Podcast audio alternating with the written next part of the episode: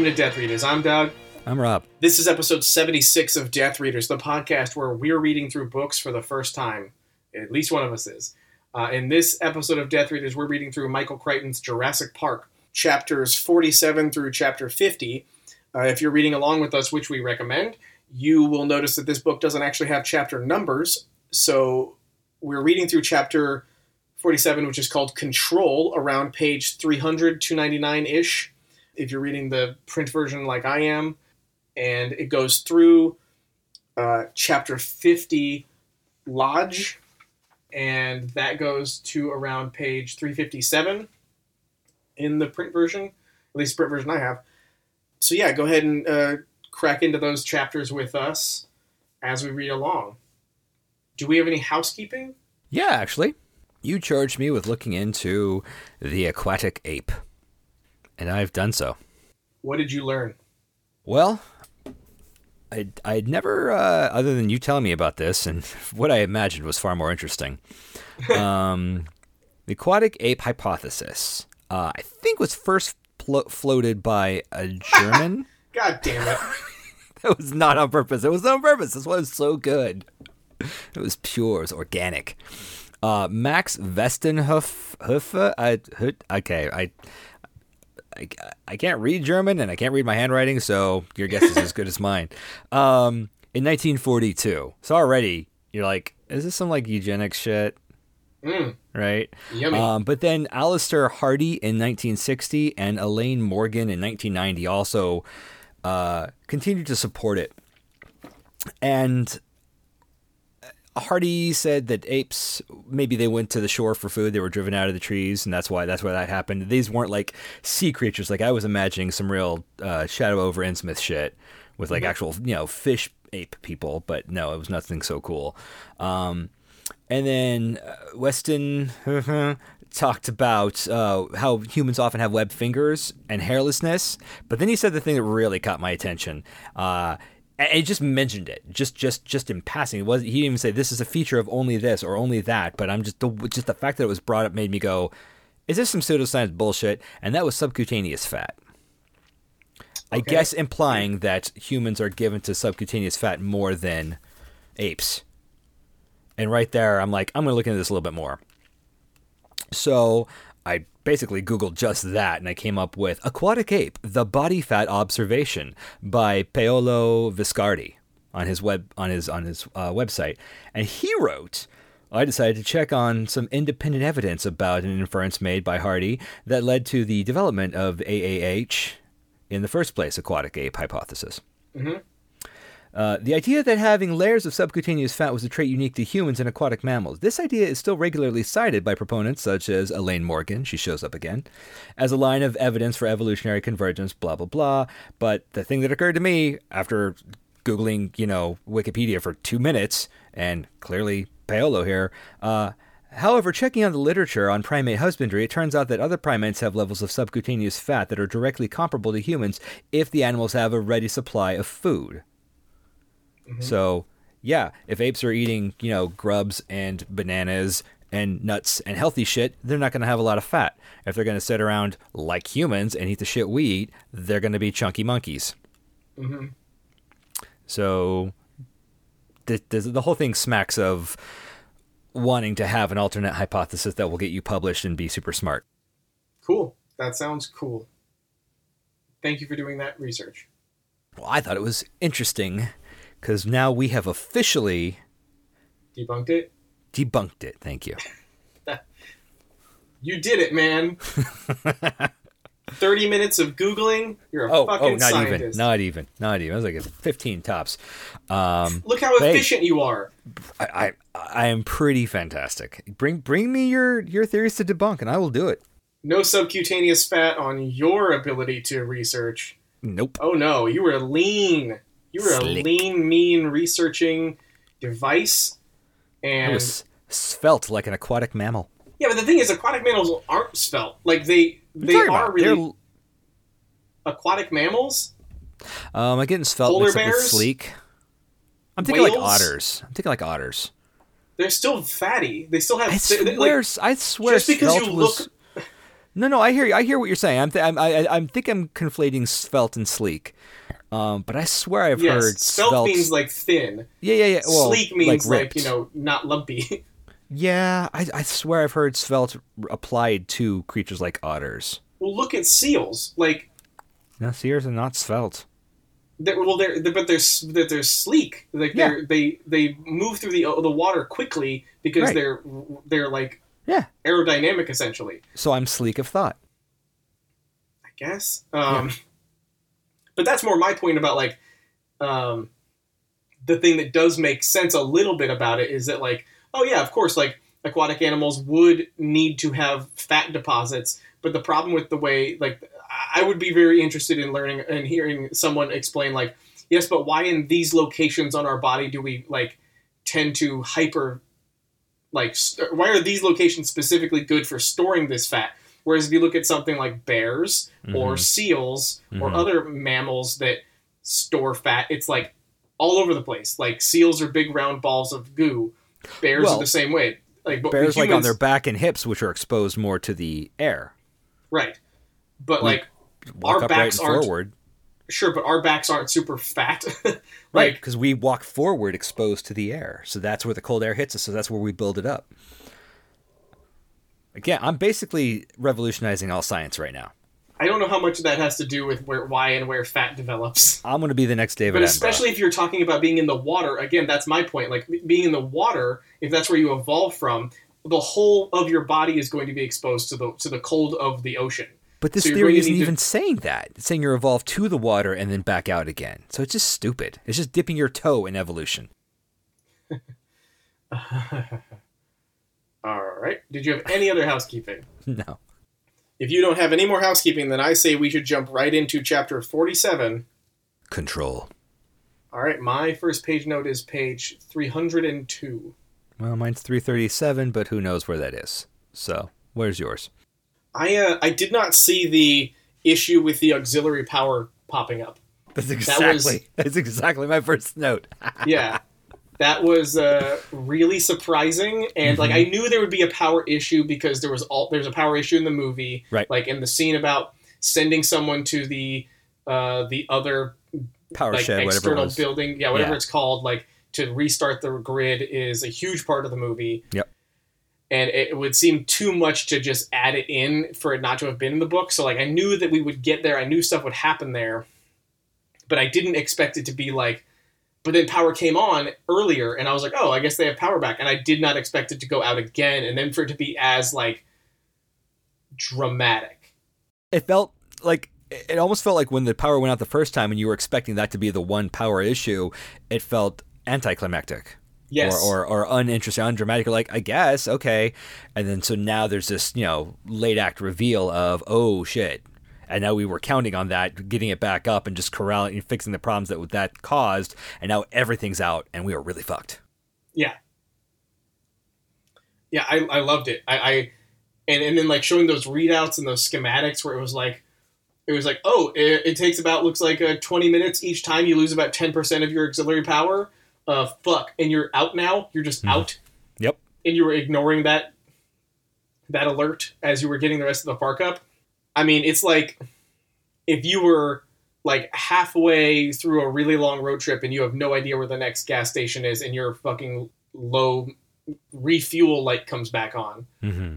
Like your low fuel light comes back on and you're like, fuck, fuck, I wasn't paying attention. I totally passed the gas station and I didn't refuel. Fuck. Like that that was how it felt and it was awesome. Like I these It- these chapters there's we only really cover three chapters or four. Yeah. One, two, three, four. We cover four chapters in this in this episode, but they are fucking intense. They are The- jam packed. These these chapters had me stressed out. But we'll get to that later. We but will, we like will. um I specifically, I really, I really love the whole auxiliary power um, situation because I've been in that situation specifically with um, in regards to the preparedness of it. Mhm. Like at the station, the old the old station, uh, the power went out from some big storm, whatever, and we had to we had to like we, we've got that backup generator, and nobody knew how to to turn it on. and Dave was like, no, we, uh, he, he had to like call it, like, what was the process? Oh, we have to go get the binder and we had to get like the flashlights. And like, you come with me. I'm like, okay. And we went through and it was opening the binder. It was like, oh, first we have to go over here and do this thing. And we have to go over here and do this thing. And then we have to go out to the generator and do this thing. And I'm like, this is insane. And so I really resonated with this section. I'm like, it's so, what would happen? Oh my God. We're like, we've got all these safeguards. I mean, we, they've, they've had notes on this before. We've got these safeguards, the, the walkie talkies, which aren't charged but it's it's just so great. It's it's realistic and it's dumb, but dumb in a way I can totally relate with. Um, God. Yeah, it's like when like I, I don't know if you've experienced this before, but I've um like I've done this thing where I like plug my phone in at night and like you rest it to charge it, then wake up and you're still at like 38% power because even though you plugged your phone you plugged the charger into your phone, you didn't plug the charger into the wall. Yep. So like then you're just like fuck. I had all that time I was anticipating having my phone charging and ready for me when I wake up, and it's not. Mm-hmm. And fuck. Yep. Um, it's it's yeah. You're just like that expectation of the security of do everything going right, and then it not. Well, and then it's, further. It's, go ahead. Oh, it's just it's exactly what Malcolm talks about. It's exactly like him saying, like the parts where it's like you know, we knew that something would go wrong mm-hmm. something catastrophic would go wrong because Malcolm told us so many times that it would go wrong. It's like in that thing in, in stories where a character says something like, "Well, just as just as long like like you know, keep to the roads, stay off the moors." And it's like someone's going on those fucking moors. Like it's like that kind of thing. Where like once you get that warning of like, don't go into the woods, right? It's like you're going into the fucking woods, man. like it's that's that's Nobody says that in stories unless that's exactly where you're going. So like this was Chekhov's one of those gun things. all over again. It were yeah, it were you know Arnold's like our power is perfect, everything's great, and you're like motherfucker, like you just said it, you just said it, and that means that's where the problem's going to be. And it's kind of funny because I think Gennaro's kind of observing it like that, mm-hmm. in in not as literal a sense, but like he seems to be the character that's going like are you sure? And Arnold's like, absolutely. And then yeah. was like, what's that flicking light? And then he's like, shit. Everything I said was wrong. I've definitely been the Arnold in that conversation before. Watch me catch this dice. Did you have something else to say about that? Um, no, other than the coda to the power going out story was further watching humanity fail because then we put in all these plans to have walkthroughs and have a person who knew the binder and would go through and do uh, mock-ups of turning the generator on. And we are going to put this into place. We never did.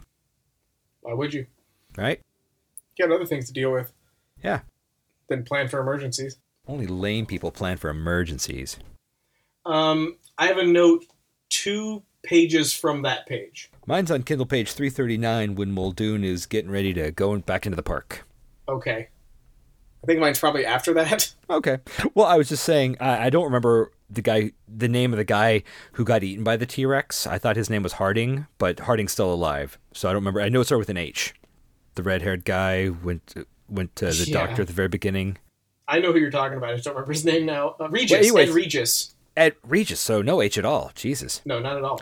Um, well, since Regis was the coward, I was glad to see uh, Gennaro go along with Muldoon after all. Yeah. When he's like, he's like, you want to go? He's like, no, I don't want to go. And and Muldoon took that as like just whatever. And Gennaro's like, no, I don't want to go, but I'll go. I'm like, yeah. good job, Gennaro. I, li- I like Book Gennaro. Good job. Yeah, but Book Gennaro's got a he's got spine. He's got like John McClane. Come out to the island. We'll get together. Have a few laughs. I couldn't think of anything either. Thank you. Thank you for failing for me. What's yours? Um, mine is uh, I didn't expect a raptor to explode. I like that's no in no way part of the movie, and like like in the movie they just have guns. Well, we have a surplus of raptors. Well, yeah, but like they've also got guns in, in the in the movie, so like there's not this whole rocket launcher thing is really weird to me. It feels very 90s in a way. Like I don't mm-hmm. I remember feeling like bazookas and rocket launchers were like the thing when I was a kid. Especially 89. Um, Rambo three yeah. and shit. Yeah, absolutely. So it kind of feels like that's part of what's going on here, but like I, I, and I guess I, expected him to use them. I didn't expect him to use them on like animals as as human sized as raptors, you know, six foot turkeys and stuff. But like Sure. the, the description of it just exploding, I was like, oh fuck, cool, cool. That's that's that's intense. Uh, I I've written down distributed nervous system, and I tried Yeah. to look it up, and I had a hard time. It was a lot harder than aquatic ape hypothesis for me, um, but that's why it took the T Rex so long to pass out. Whatever, Right. whatever distributed nervous system is, and it it might be related to how they used to say dinosaurs had like a hindbrain by the tail, which of course Huh. they've since found out it's not true. But I'm wondering if it's also related to like how reptiles and birds, if you like cut their heads off, they still move around for a bit. Oh, So maybe it's another bird thing, but I, I I really had a hard time looking that up. though. Mm, specifically, I've heard chickens and like snakes. Like snake will still mean, bite you if it's beheaded. Pretty sure there was a f- pretty famous monkey head transplant or brain transplant that involved similar like reactions. I feel like it's it has nothing to do. very do. specific set of conditions. That's not just lopping it off.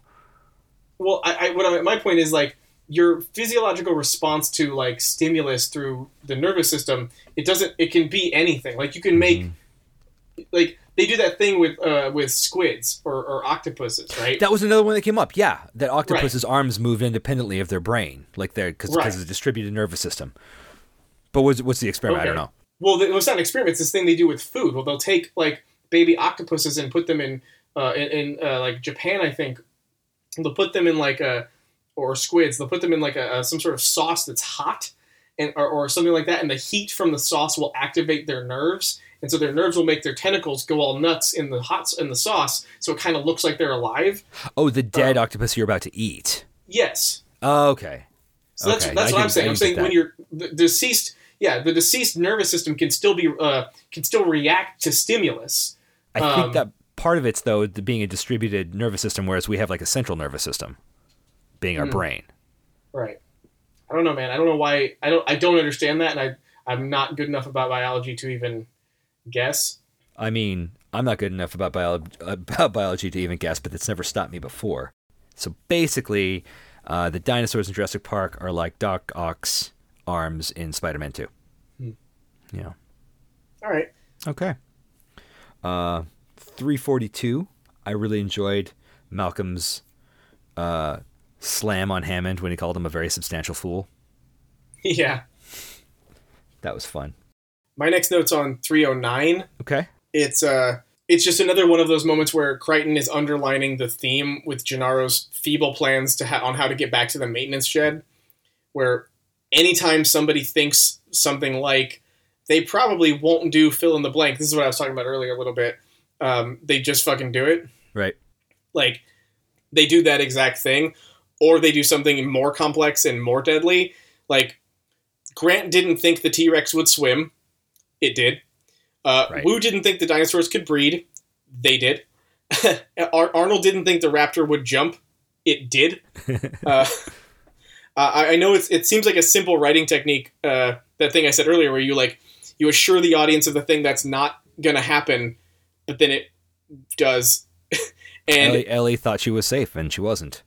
Right, exactly. Like Yeah. the kids thought they were safe in the control room or they or or the kitchen. Like they're just not.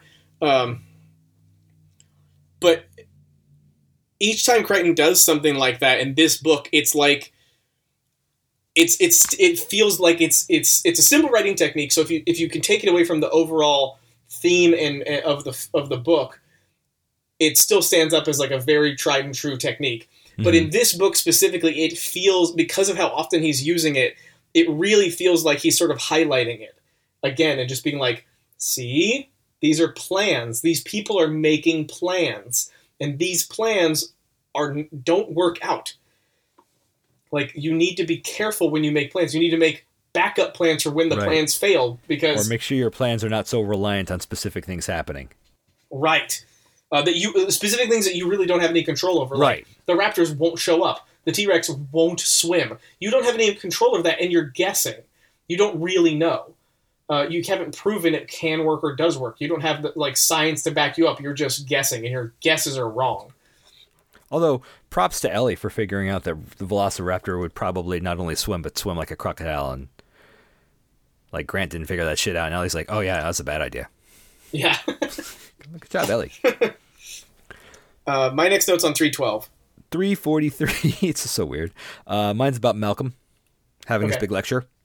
Okay, I think that's where I'm coming in too. So you go ahead. Okay, I just really liked Book Malcolm's description of science inheritance better than it was in the movie. Yeah. Uh, the movie was clearly like now that we have the scope of the novel, they're like, oh, we- we're going to take this great lecture of Malcolm's and this earlier lecture of Malcolm's and smash them together to give you an idea of Malcolm's personality.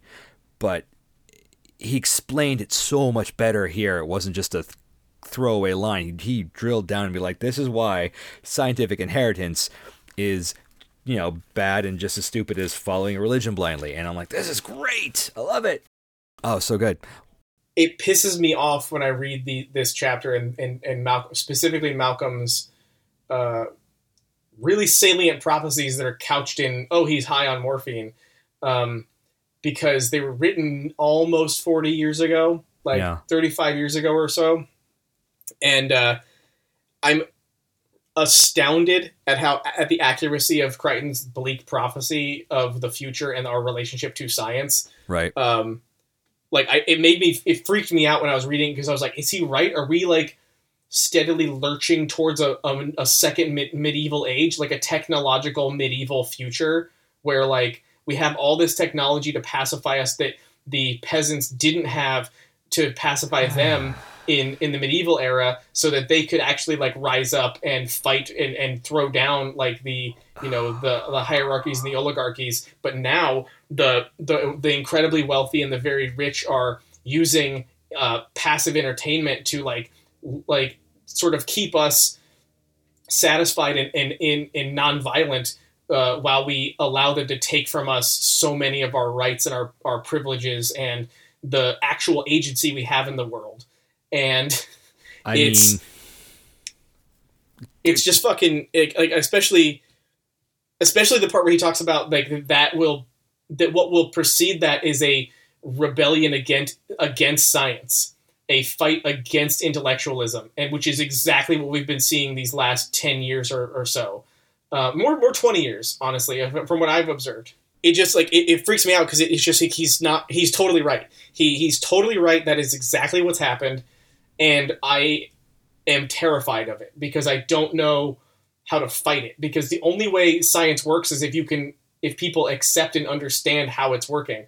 And we've found ourselves in this world where these like neo-fascist uh, nationalists are coming out saying, "No, like I don't fucking care. I'm tired of people telling me I'm stupid. I'm tired of people. I'm tired of feeling stupid because I'm stupid." mhm. and I'm tired of that being held against me. So you know what? Fuck it. I'm gonna. I'm not gonna. I'm gonna use my my might. I'm gonna use like uh, base animal instincts like fear and aggression and violence to wrestle away from the pathetic, weak, smart people uh, control of this fucking country and this world. And I'll show them those stupid, smart people. I'll show them who's really in control because I have the gun. And as we know, the gun is good. Penis is evil. Stop bringing it back to Zardoz. No, I was gonna say I had this uh, the same reaction uh, when I read Carl Sagan's "The Demon Haunted World: Science is a Candle in the Dark," Right? which says all about just a love letter to the concept of science, but has big sections about anti-intellectualism. And if we're not careful, the future could progress this way. And then he describes what you know I'm living through 20 years later, and it's hellishly freaky to read. Well, think about like in this country how much gun violence we have, right? Mhm. Like so much gun violence in comparison to most other countries.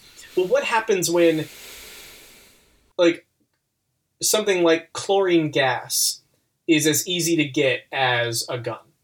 Like when the person and that's where Crichton I think is talking about things like the whole science uh, condemnation of like science just wants to progress and understand more about how the world works or how the universe works. But like the people who can apply that scientific information don't fucking care because Right. they're not a concept. They're not Right. an ideology. They're They not a are- model for for observation. right they're creatures and they're Right. they're violent creatures and so like like like what happens? What happens when someone can just dump chlorine on a group of people that they don't like? Like fuck that sound that's so terrifying. And I I, I I'm really worried about how close we're getting to that. Especially considering and I don't want to get into this almost at all, but especially considering some of the events of this week. It's just it's really freaking me out, man. The closer and closer we get, like I mean, an argument could be made that we're there, and we Yes. keep saying saying, uh, well, what's it going to be like if we get there? Because that's our way of processing that. We, if we're not there yet, then there's still hope. Not that there's not hope. Not there's not reason for hope, but I mean, I think it's more like I'm processing that I'm realizing we're already there yeah, and I have to catch up. yeah. and I can't yes, catch up doesn't by look just like all of accepting the it. dystopian fiction there is, but I mean, I, we're fucking there. Yeah. when I'm at the point where I, I'm saying, stop saying, can you believe what he said, whoever he might be, uh, because yeah, I can fucking believe it because nothing's going to surprise me anymore. It'll depress me, but it's not going to surprise me. Then yeah, I, I, I'm there. Happy times. Yeah, I like I uh I I didn't expect Jurassic Park to be this like like pertinent. like I I really really expected to read a book about dinosaurs. but it's not about and- dinosaurs. it's about people. It's about a lot of things, man. It's like That's true. it's one of those books where like I'm reading it, I'm like, fuck, like I like you know to to maybe lighten up the the the show a little bit. Um, Jurassic Park, the book, is feeling a lot like what everyone told me Harry Potter was gonna be. like, can we go back to the days when you could explain away slavery by just not talking about it anymore? Right. Like, I mean, and, and- or what, what I mean is like that people were like, "Oh, those books, they're really good. She's Right. such a clever writer. She like writes all these things in there for you, like, and she plans all this stuff." And it's like, okay, and it's like, yeah, I guess she's doing that, but like, also, it's not very good, and there's no real message. Like, um, if you just want to have a fun wizarding story, that's fine, I Mhm. guess. But like, I can't enjoy it without noticing all these problems, and that maybe that's my fault or that's on me. Like I, I should expect to not enjoy things if I can't leave their faults alone. But like Jurassic Park, it doesn't have that, and it really is a like. I mean, I I feel like it's a really fucking good. So far, it's a really good book, and it's it's it's freaking me out in so many ways that I'm like. I really like the. It's like I like both the narrative story. I like the adventure story, and then this message that he keeps like piping into these certain segments where it's like again he's writing it off like oh Malcolm's just crazy because he's high as shit. But now that you've accepted that he's high as shit, let me tr- speak some truth to you about how this world's going. And it's like, you know, I always I always remember hearing about things like oh, you know, these people knew things but they didn't tell anyone. Well, and like how could we have known? How could we have known that these things that were bad for our ourselves or our country or our planet, like you know, cigarettes. Like, oh, how could we have known cigarettes were bad? It took us forever to do research on that and actually accept that they cause ca- cancer and fucking kill you. And it's like, wow, why, we didn't know. Why did they tell? Or, or, you know, they knew, but they didn't tell anybody. Fucking Crichton knew that this was happening, and he did tell everyone. They made like four, five movies about this this book or based off this book. It's clearly And- popular, but it's resonating but- all the wrong reasons. Exactly. It's resonating in the popcorn like avenue where it's Mhm. like, oh, do you want to have like essentially mindless entertainment? Here you go. Here's like you can read your dinosaur movie or, or book, and you can have your dinosaur movies. Here you go. Here's the spectacle, and then you read the fucking book, and it's like the world's collapsing around you. Science is not a impenetrable fortress of intellect. You will be destroyed by the idiots. Like it's it's just like, whoa, whoa, whoa, whoa, whoa, man. Can we get back to the Raptors just like being an unstoppable killing machine? Because I can I can disassociate from that enough to not feel like it's actually going to come burn my house down. But the the armed idiots, I am afraid of them. Yeah. Oof. Yeah. Whew. That's all my notes for that chapter. I got two more, although I'm just gonna I'm just gonna go ahead and blow my my last note now. It's the very end of the chapter. I'm like, damn, Malcolm, way to bring the room down. Because uh, it ends very much like that. So that's perfect. But before before we end the chapter officially, uh, Muldoon used the word bloody also. And I don't believe Muldoon is necessarily uh, envisaged as a British or Australian in this book, is he? Well, I mean, they mention him as being the Great White Hunter, Right. which is extremely imperialistic. Like it's a very British derived Sure. like stereotype. Sure. But at this point, you can have anybody who, I mean, Kraven the Hunter could be called the Great White Hunter, and he's Russian. Yes. I'm, I'm saying that there's a there's a uh, a z- kind of zeitgeist mentality of Great White Hunter where I'm just going to say this to this other person. They'll be like, "Oh, I know what you, why you brought Muldoon to the island. Got it." I also wasn't looking for any of that stuff before. Well, that made me look into Michael Crichton, and that's a hell of a Wikipedia read. I only Okay. skimmed it and got a lot, but, but without going into any of that, uh, he was a visiting lecturer in Cambridge from 64 to 65, so he might have just picked up some slang and put it in when he felt appropriate. Hmm. And did a lot of But European he also may have been more inclined to put make characters sort of quietly British Eh, maybe, without telling anyone. Maybe. Because they were it's such a normal thing for him. maybe. Uh, he was also six nine. Wow. Went to medical school, medical school for at least three years, but we're not going to get into that right now. So he was three years in medical school, six foot nine. Yes. Damn, girl's fine. All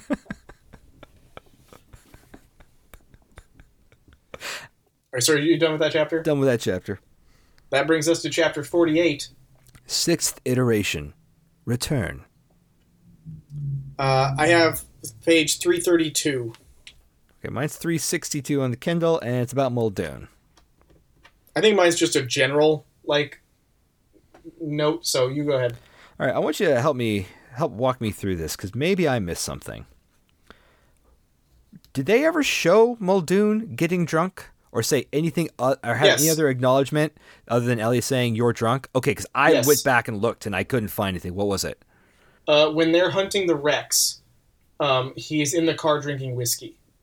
Oh, I might even remember that. This this might be the problem of reading, like taking a week off, and I didn't immediately read after the last show like you did, so you have it fresh in your mind. That makes sense. Yeah, when, Okay. when they were when he he and he and Gennaro were in the car and he was taking shots of whiskey and driving around, and I was like, Ugh. Right. Okay. Okay. Okay. So then that that led to another question, which should have been earlier, but I kind of disregarded it. It never showed him getting out of the pipe and getting back. No, but he he had that phone call with Wu where Wu was like, "I'll take a jeep over to you," and then it just sort of like happens. I guess that worked. Yeah, it's Okay. it's very rolling. It's very like, well, he made it from one place to another, so something must have happened. I mean, just the Um, line that "boy, glad we didn't get attacked by raptors when Wu drove me back" would have helped, but I think it's the rolling sort of like they they they suggest it, so it's fact. there are no perfect novels, at least not yet. Well, I don't. I don't really feel like this is that. I mean, I agree. Like, I would have liked to have seen an adventurous. Like, it seemed like another opportunity for excitement, but like, Mhm. I bet you that it it's not as important as getting him back hmm and moving on to the other exciting shit. Um. So like, you know, you don't need to gorge yourself on excitement. There's plenty here. That's true. Uh, that's all I've got for this section. My, my only note is basically an overview is just that this chapter's insane. Like I, I don't know, or these these chapters specifically, but right here, like I don't know if I've ever read a book that actually made me feel like as anxious and stressed out as as the characters that the events are happening to. And it was just like at a certain point, I was reading this, I had to like put the book down. Like I felt like an I, like I felt like a uh, like a blue hair or something, when I was just like, oof. Mm, no, gotta take a break from my stories. I couldn't. this I is- couldn't. I couldn't take a break because I I foolishly left the reading till today, and it was exhausting. I was like, oh man. I, I, first, I I solved the aquatic ape hypothesis, and now this. I am, whew, I'm beat. Yeah, dude. Like I, the amount of like anxiety of like the way that he was describing like each character like having to avoid certain things or like the raptors on the roof or like this idea that the raptors are playing with them and then they get distracted and then they like they don't realize that the raptors are like coming in from the like they're coming around from a different way like all that shit. It was just fucking terrifying. Um anyway uh, if you don't have any more notes on chapter 48 then that should bring us to chapter 49 The grid. I only have an overview here Yeah, to give me your overview because because um, these chap there was so much action. These have all run together. I don't remember speci- what's specific to each chapter, and I didn't write down any notes for this because I was just kind of Well, caught up in all the action. so this one is when uh i think this is when timmy is in the control system Oh right, right, right, right. trying really hard to like as the raptors are stalking them and like he's trying And to get Lex is yelling and, and, and, and pushing buttons and stuff and my only real note is just like I, I wanted to take a moment to appreciate the graphic designer who did the work on this book Mhm. uh, because the, comp- the the the readouts and the the the graphs and all the like all the stuff they have in these books are really well done. At least in mine, they look really cool. Like I feel like it's pretty much the same. Yeah, yeah. I'm sure it's yeah. the same, right? Yeah, A little harder to But, read like- because it's a smaller screen, but yeah, Yeah, but they all look like a fucking computer. Yeah. Like they look like a computer from '88 or '89. Like I'm always enjoyed that that kind of box motif was it was kept for the movie too. yeah, I mean, it was the Yeah. 3D, uh, you know, virtual reality did, Yes, but but right. but it was still basically the rows of you know like look looks like military buildings, and you pick the one you want, you go into it for the files. That's kind of cool. See, my, I actually I like the book version better. Oh, because sure. It's sort of like it, it, it feels more like a '80s tech movie than it does like hackers. Like like the Yeah. effect in Jurassic Park always reminds me of the the uh, Gibson, like of the way that they have those big towers of technology that are just in digital space, and it just feels kind of dumb. I, I don't know if that's how those like Unix systems actually worked, but like I don't I don't believe know. so. I don't. I don't believe so. I believe most of them didn't even have a GUI. But there's something almost honestly even more confusing about this one because like the way that the sh- the tech shorthand is written is like pretty confusing. Like i don't know what a t and l is. Right? like is keeling is, is like cooling and heating related to electrical main? Is that why there's a line between them? Um like what is s-a-a-g-r-n-d like i don't understand what that means. Like i'm, I'm sitting here like thinking timmy's a fucking genius. Like I- being I able would- to figure yes. out like how this shit works or which order to go in When he the realized he that the that the F four related to the Right. control room, I'm like, I. Uh, uh, good job, dude. You are way more savvy than I. yeah I, I just i was just really impressed at how like well, first off how great the design is but then also how like maybe it's just that maybe you and i like have a tendency to appreciate this stuff in in fiction more than maybe the average person i don't know because this is an this is a We, we appreciate book. fiction better than people. That's why we're telling people Well, about it. what i mean is specifically like this kind of like tech stuff where like Mhm. i'm reading this like it thriller and i'm like on the edge of my seat going like oh yeah that makes total sense that that could totally affect this system and shit like that and then like i don't know like i can i read this but i also think i bet there's people out there who read this part of the book and went that was stupid why did i have to watch the kid figure out how their computer works that's Sure. dumb um You're always going to have that. But I didn't mean, have that anytime you write about all. any, any, any, any uh, career, uh, you're, Right. you're going to run into people who know more about it, and you're just going to be like, oh, that's it. Uh, But no, I felt engaged. right um that's my only note for that chapter All right. Oh except not not really actually Okay. So in one of the interfaces, and this is probably something that's not actually the thing I think it is, or I was hoping it is. So I'm just going Okay. to say it and be and allow myself to be wrong. Okay. I'm going to forgive myself in advance if I'm wrong. But there's uh, on the second page of the chapter, there's a like the copyright for the interface pops up, Yeah. Like, and in it it says that the chief programmer was a guy named Mike Backus. Mhm. And I again, this is the part I don't know.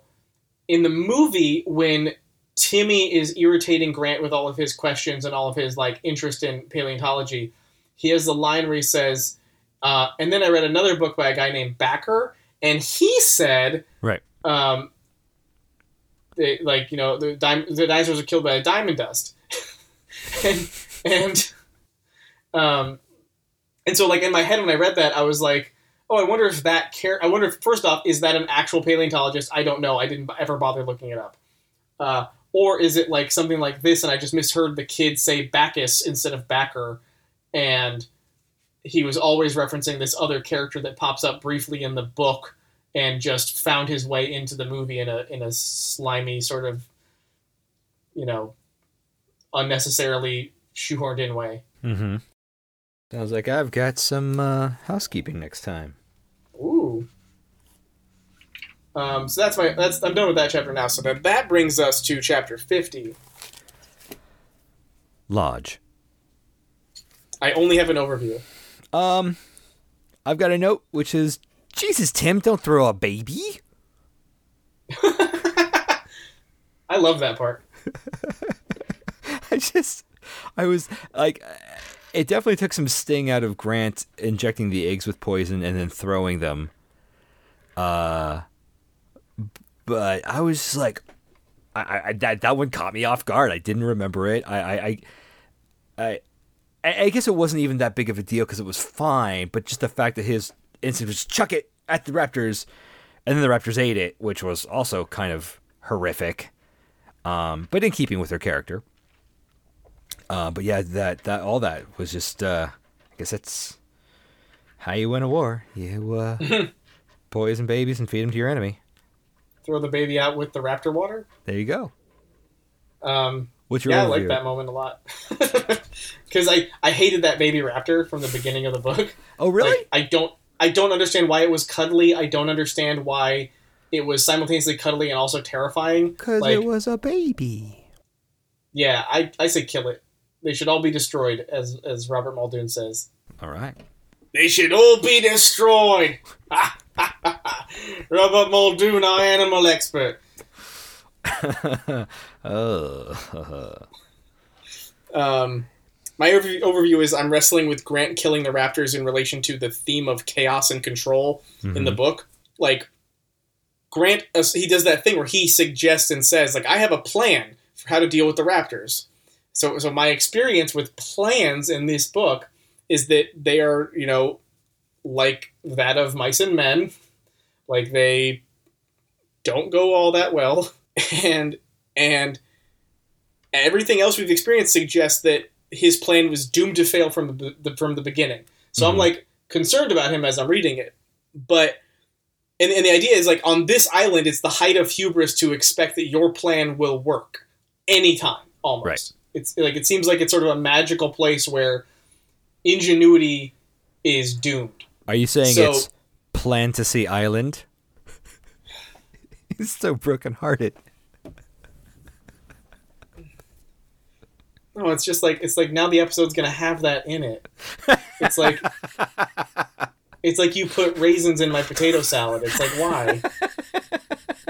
Why'd you do that?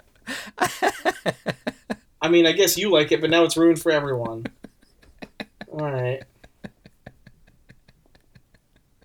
Okay. I gotta breathe in. I guess I'm gonna go get the egg salad. Did you put Did you put raisins in the egg salad? I don't want that either. Raisins are fine on their own, you know. You just have a bowl of raisins if you want raisins. Anyway, uh, but but his plan does work. Like Right. he does succeed in what he's doing. So I was trying to like struggle with that idea of like, does this sort of throw a wrench in my theory about planning in the island and etc. And what I came up with was perhaps it's because he's using his superior human intellect and his base instincts to develop a plan. So, like, perhaps it's the element of survival that puts man on equal footing with the violence of nature as represented by the raptors. Like, hmm maybe that's Crichton's point there is like humans have exceeded the natural threat of their environment. And after that is when they start to get cocky and confident and reach too far. And then th- that overreaching causes disastrous effects for the environment, for the species, for the like capacity for life to uh, to evolve and exist cohesively on this planet. But if we just operated on meeting our base, like using our intellect to meet our base needs and stopping there, hmm then we would live in a fucking utopia. And There's also something of uh, order reasserting itself with a paleontologist who studies dead dinosaurs killing the Killing dinosaurs. dinosaurs. Yeah. killing the resurrected dinosaurs. Yeah, that's sort of rhyming. Yeah, I can see that. Like, yeah. So I just like I just had like this moment of having to like, like I said, kind of wrestle with this aspect of of my overall philosophy on, on what the book's trying to talk about. But I think mm-hmm. I'm okay with it. Like, I think it still kind of works because, like we mentioned before, like Grant also is a character who is previously like he's he's more so than anyone else in the story, except maybe Sadler, is uh, connected with the past. He's connected with uh, ancient history, and in that sense, uh, sort of like his own human ancient history. So, like that moment I talked about before about them going up the tree Right. and how that was sort of seems sort of symbolic about like evolution and how it would like it's important that Grant is the character who takes the kids up the tree into the shelter of the past. And he's he's sort of doing that here too. Like he hmm he's using his own fight or flight. uh, He's done both now. He's he's now he's fighting after having flown, and he's going to like use as much of his base intellect as he can to defeat these prehistoric monsters because that's the only thing that can. I mean, arguably, he is no longer standing on the shoulders of giants. He's learning it for himself.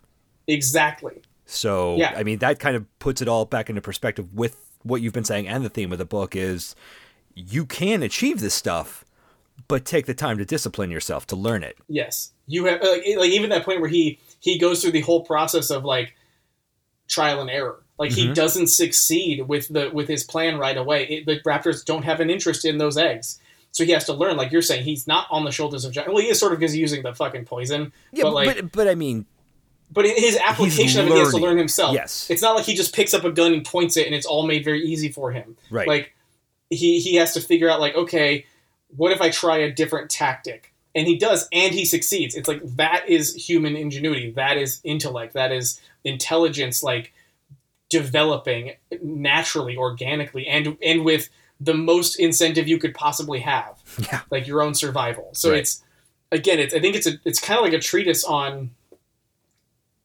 like DIY living in a way yes. where it's kind of like saying like you know kill your masters throw away your like reliance on the com- the creature comforts of the modern age get your hands dirty really live like make your life the best you can on your own merits because that and that way you'll be fulfilled Mhm. and you'll be like you'll have a lot it'll be a lot harder to knock you down because you'll already have such a solid foundation i mean maybe that's a bit like extrapolated from his real point or anything that's actually in the book but it I really mean- feels like it's there yeah. That, that's what I'm. I, critical thinking is important. You really don't want anyone else doing it for you. right Put in the effort. Seriously, guys, it's so much better. just sort of funny i I chuckled at you saying that specifically Tell me so why. often you'll because so often you'll be like Explain it to me. yes do my thinking for me um, Yes. not only that but also like you know just so often you'll be like oh i don't like that movie and i'll be like oh what did you like about it well he's like well i read a review that said all these things and I'm like Hey. well you didn't see it and I'm like no I, I read the review i had enough i got it after the review You're not wrong. Um, which as we know isn't the same as being right you're right. Is that what you want to hear? Uh, humans are living contradictions, and I am one of the best. All right. At being a contradiction, not being a human. ah yeah sure. You're very good at that. I think you're pretty fine at both honestly. Oh, thank But- you. um, yeah heavy chapters man. Like did you have anything else on this chapter? No, but I really liked what we just went through now and realized. Yeah it's I, I'm no longer standing on the shoulders of giants. I did the work myself, and well, after you did it for me, but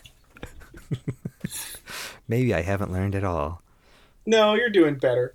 Um, yeah, I I mean I uh, these were fucking exciting chapters, man. Like it was like five chapters where like you know we talked about in the earlier episodes like man I'd really be excited to get to the dinosaurs. Like I'm really excited to get to Yeah, I was actually going to ask you about book. that. hmm and now we're there, and it's like, oh no, I have to put the book down. Like, and it's it's too much too much dinosaurs. Was it was was that um, disparity worth it? Was it okay to go through the slog to get to the action packed chapters, or would you have wanted it more even?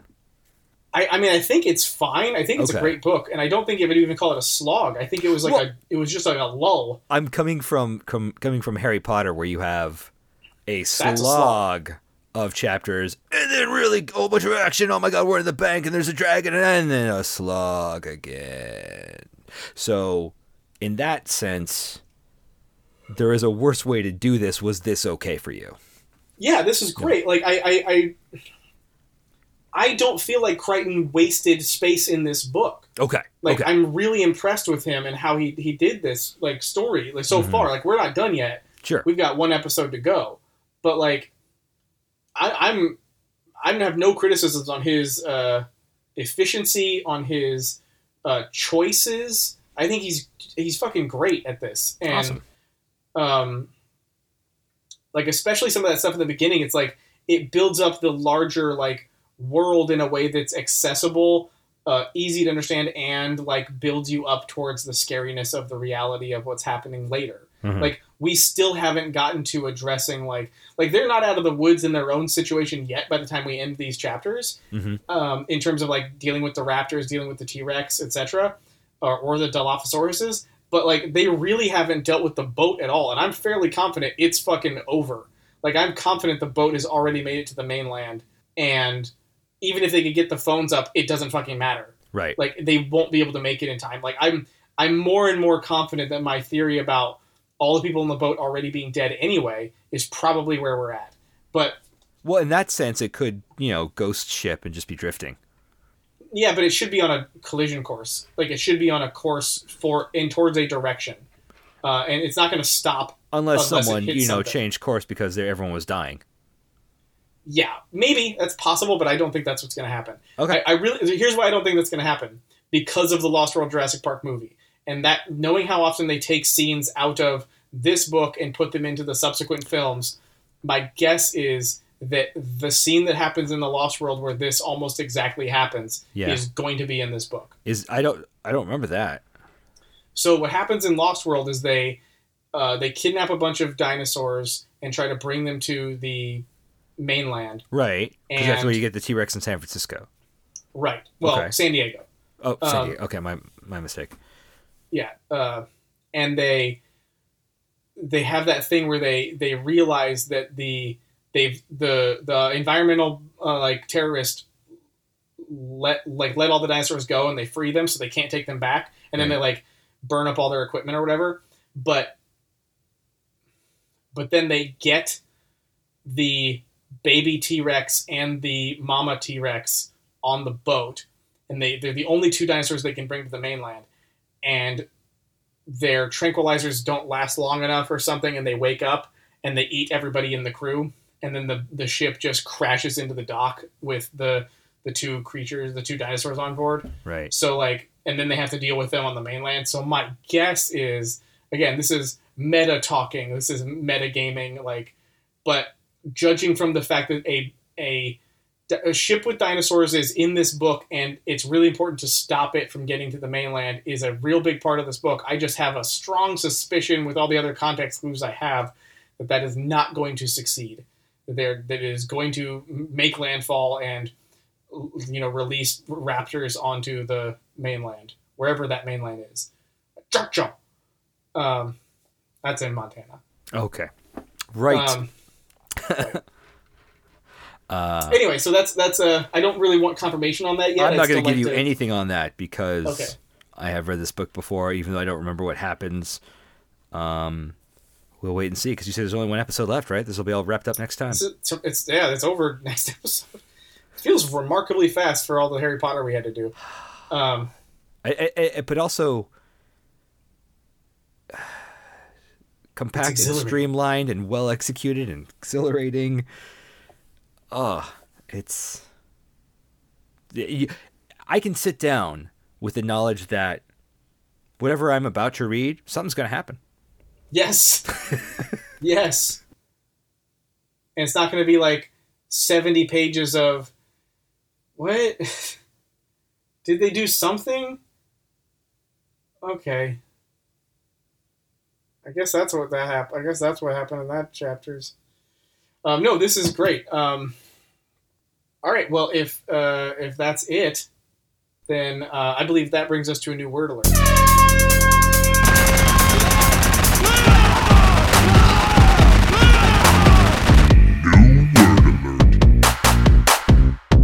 And oh boy, this is a this is gonna be a an action packed new word alert. A doozy? Bro, get ready for this fucking new word alert. Okay. Let me put it this way. Okay, we're gonna have thirteen new words. Here comes our our, our mammoth new word alert because it's pre like it's prehistoric animals. nuptial, Nuptial? Not nuptial? nuptial, It's it's the word you're thinking. It's just that apparently this is how it's correctly pronounced. Okay. Um, having to do with marriage? Or the marriage bed? Marriage night? Y- yes, But- oh, but oh yeah, well you, you basically got it. The second okay, so I, I knew this word, but when I heard it, it was in a context that was like presented as if the word itself was offensive oh, and like and upsetting, and I was like, I don't understand. um, and I was like, maybe the way this person's using it is that they're specifically referencing like the the the night the first night of marriage tradition. so the the and it turns out I was the, the person that it was correct or sort of the the second definition for uh, the adjective nuptial is characteristic of or occurring in the breeding season. oh. Right. So like animal husbandry. Yes. Hmm. Yeah, I didn't know that that was part of it. Um, yeah, interesting. Um, all right, here's the next one. Connubial. Connubial. Something to do with not yet mature? No. Hmm. It is similar to uh, nuptial Mm-hmm. in that it is of or relating to the married state, conjugal. Huh. I feel like I've heard it, but I have no reference I can place. Interesting. Yeah. Did you attend like a You were- seminar or something? Oh, I just, I, you know, I just am very, very well read. Sure, sure, Learning all these new words. Mm-hmm. Mm-hmm. Uh, you ready for another one? Yep. Parthenogenesis, Parthenogenesis.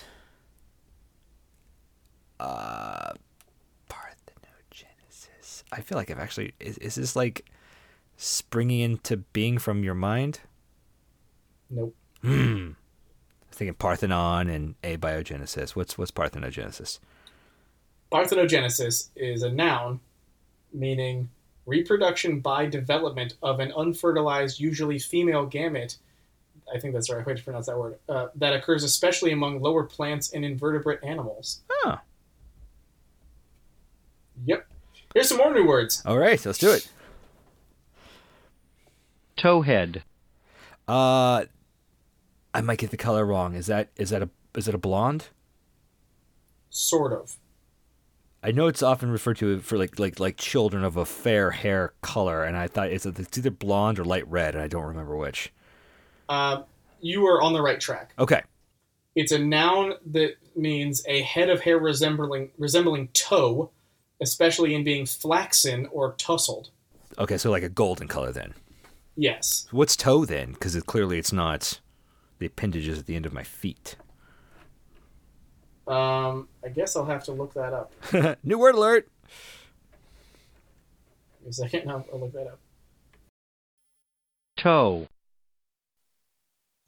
Shorter broken fiber as of flax, hemp, or synthetic material that is used especially for yarn, twine, or stuffing.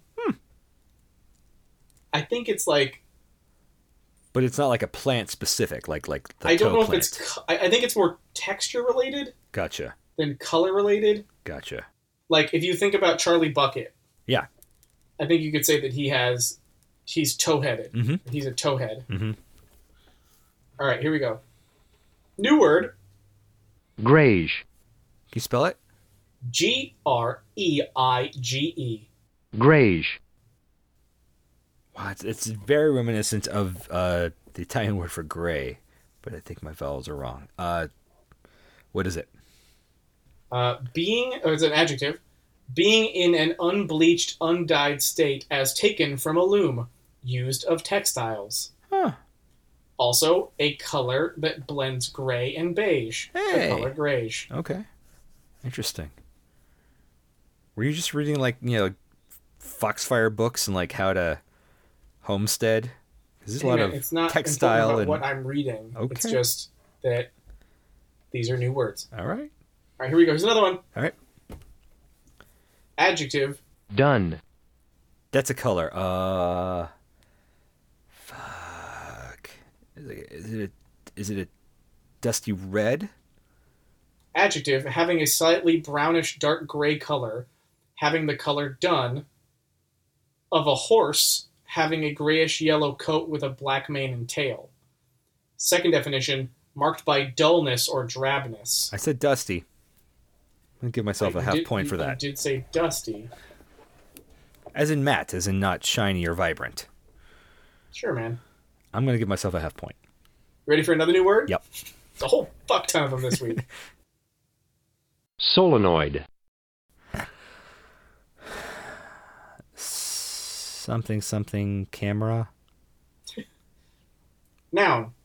A coil of wire usually in cylindrical form that when carrying a current acts at like a magnet so that a movable core is drawn into the coil when the when a current flows and that is used especially as a switch or control for a mechanical device such as a valve Or a camera. So basically I'm right. or a camera.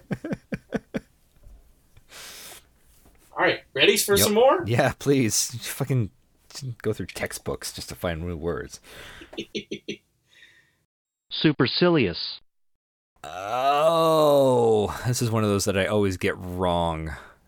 Um, Well, then it's in 'cause good it's not super silly.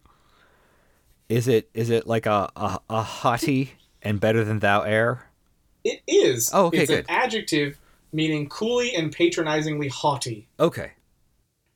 Um, Wu calls, uh, uh, or no, no, it's actually Grant, or not Grant, fucking Hammond calls uh, Malcolm supercilious. Right. Right.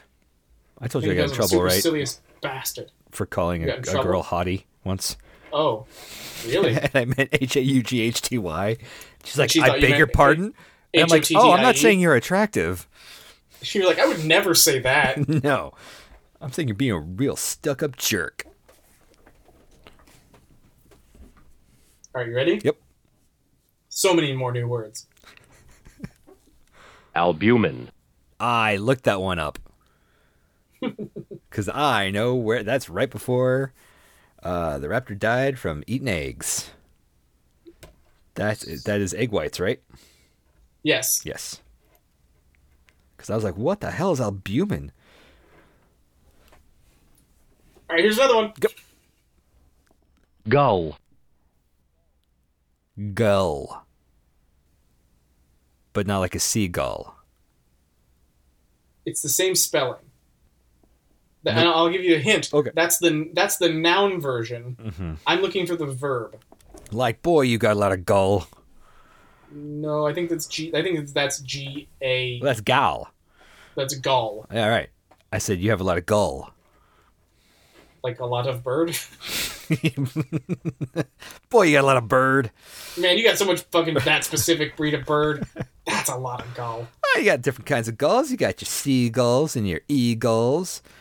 and So I'm thinking that's a no. You don't, you don't know what the verb means. what am I doing?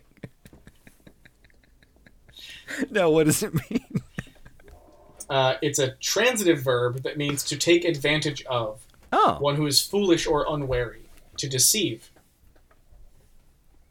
or I, I, dupe. I feel like I've run into it again, but in some Uh, there's sort another of noun version that is the the person who has been gulled or a gull, uh, a person Probably who's where- easily deceived or cheated. probably where gullible comes from. Possibly. No, come on, it is. You come on, come on. All right, you ready for another one? Let's. yes. Dross. See, a lot of these words feel like like ones I've read in in in Dickens when when he's writing in slang like Fagin using. Like I'm gonna I'm gonna trick I'm gonna swindle that gull and dross because it sounds like gossamer. I want to say it's something fine and like an airy fabric. Um, but I also feel like it could be slang for any number of things, where it could be like uh, burglary tools or slang for money or or my couture that I'm wearing that think I'm a gentleman, but really I'm wearing these shabby ass clothes that I've picked the you know initials out of the the monogrammed initials out of the handkerchief, and isn't that real dross? I don't. I have no fucking clue. Something something fagany. That's my answer. Something something Fagin. Some some some 1860 Victorian slang shit. What is dross? It's remarkable. It just says Fagin. It's amazing.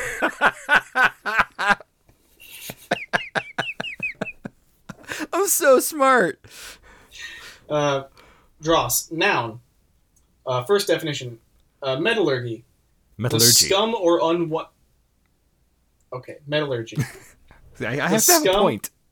the scum or unwanted material that forms on the surface of molten metal. Okay. Two, waste or foreign matter, Mhm. impurity. Three, something that is base, trivial or inferior. Like Fagin. Sure. Oh, here we go. Last one. Okay. tincture, Tincture. Uh, we've not done tincture before. tincture, I don't know. Tinctures usually it's it's apothecarial, right? It's like a little prepared Ooh. solution that like you'd like you'd like you a potent drop you would put into your water to drink your medicine. It's like the opposite of Mm. homeopathic medicine because it's actually very strong and potent as opposed to being, you know, nothing. Very well, little brother. Um, it's a noun. First definition is a solution of a medicinal substance in an alcoholic solvent. I fucking got one. You got more than one. uh, if we're counting Fagany, sure. Um, uh, two, a characteristic quality, a cast. Uh, the second part of that second definition is a slight admixture or a trace. Three is a color or tint. Archaic, a substance that colors, dyes, or stains. Uh, four, uh, heraldic metal, color, or fur. Five, it's an obsolete version, which means an active principle or extract. But the way I had read it was the first definition. Okay. And that is our new words. It's a lot of words. It was a whole lot of new words. It's like a dictionary of new words. Yeah. Well, hopefully you learned something. Whew, that was an exhausting one. That was a. I was just like getting new words all the time. I was like, oh man, what's this word? Man, what's this word? What's this word over here? I don't know this word. Let's read up about that word. It's some weird esoteric medical or and metallurgy shit. Put that in there. I will never get it. I think it's it's important to say though that I am not I am not like because this is a it's a really important game and the rules matter. Um, I'm not going out of my way to find things that are are actually esoteric. I am taking this all from stuff I'm actually reading, You're which not could you're not, be you're not playing Stump the Rob. no, not at all. That's why some weeks we don't have one because I didn't find any words that we didn't know or I didn't know. And some some weeks I make a, a piss poor showing.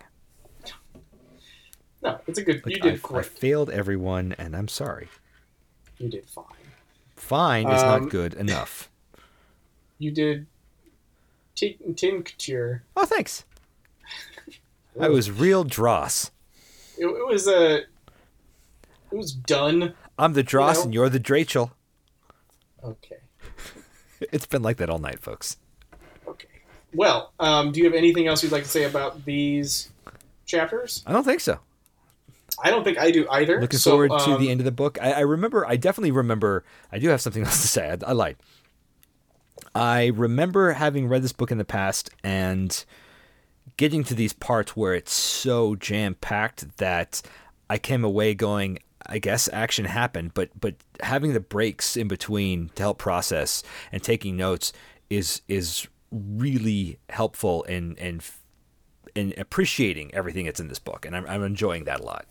Yeah, I agree. Um, I mean, I- like I said, I had to take breaks in these chapters on my own without just not just because I was like, oh, I'm done reading a chapter or like I'm going to go do something else, but more like just deliberately like I could keep reading, but I am not going to, Right. Because I want a break Mhm. from how intense this has been. Um, yeah, I, I I've been having a good time. I'm glad you're having a good time. I uh, uh, for the next chapter, we're going to be reading through Control, another chapter called Control, through the end of the book. So, um, if you'd like to read along, that's what we're doing. It looks like chapter 51, Control, around on my page, 358, 359 To to the end of the book. the end. Yeah. So uh, join us then, and uh, I, I think that was Death Readers. So uh, I'm Doug. I'm Rob. Thanks for listening. Thank you. If you've enjoyed this podcast, please rate and review on Apple Podcasts and follow us on Podbean. These reviews might seem silly, but they actually help us out a lot. Check us out on Twitter at Real Death Reader. If you want more Death Readers content, there's more available by joining Death Readers Patreon at www.patreon.com slash deathreaders. If you hate us and want to tell us how terrible we are, please send all hate mail comments to our Reddit account, u slash deathreaders. So he was three years in medical school, six foot nine. Yes. Damn, girl's fine.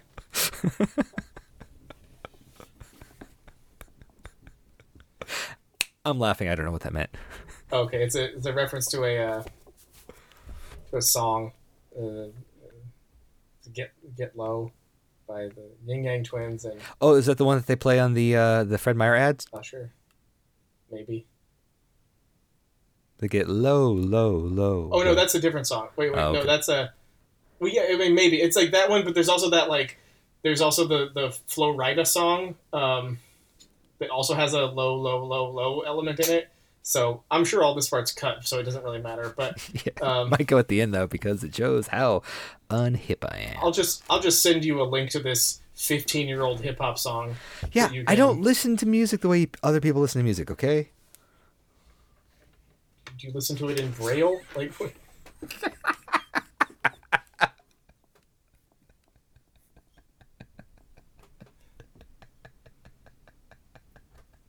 wow, I'm really feeling this music, if you know what I mean.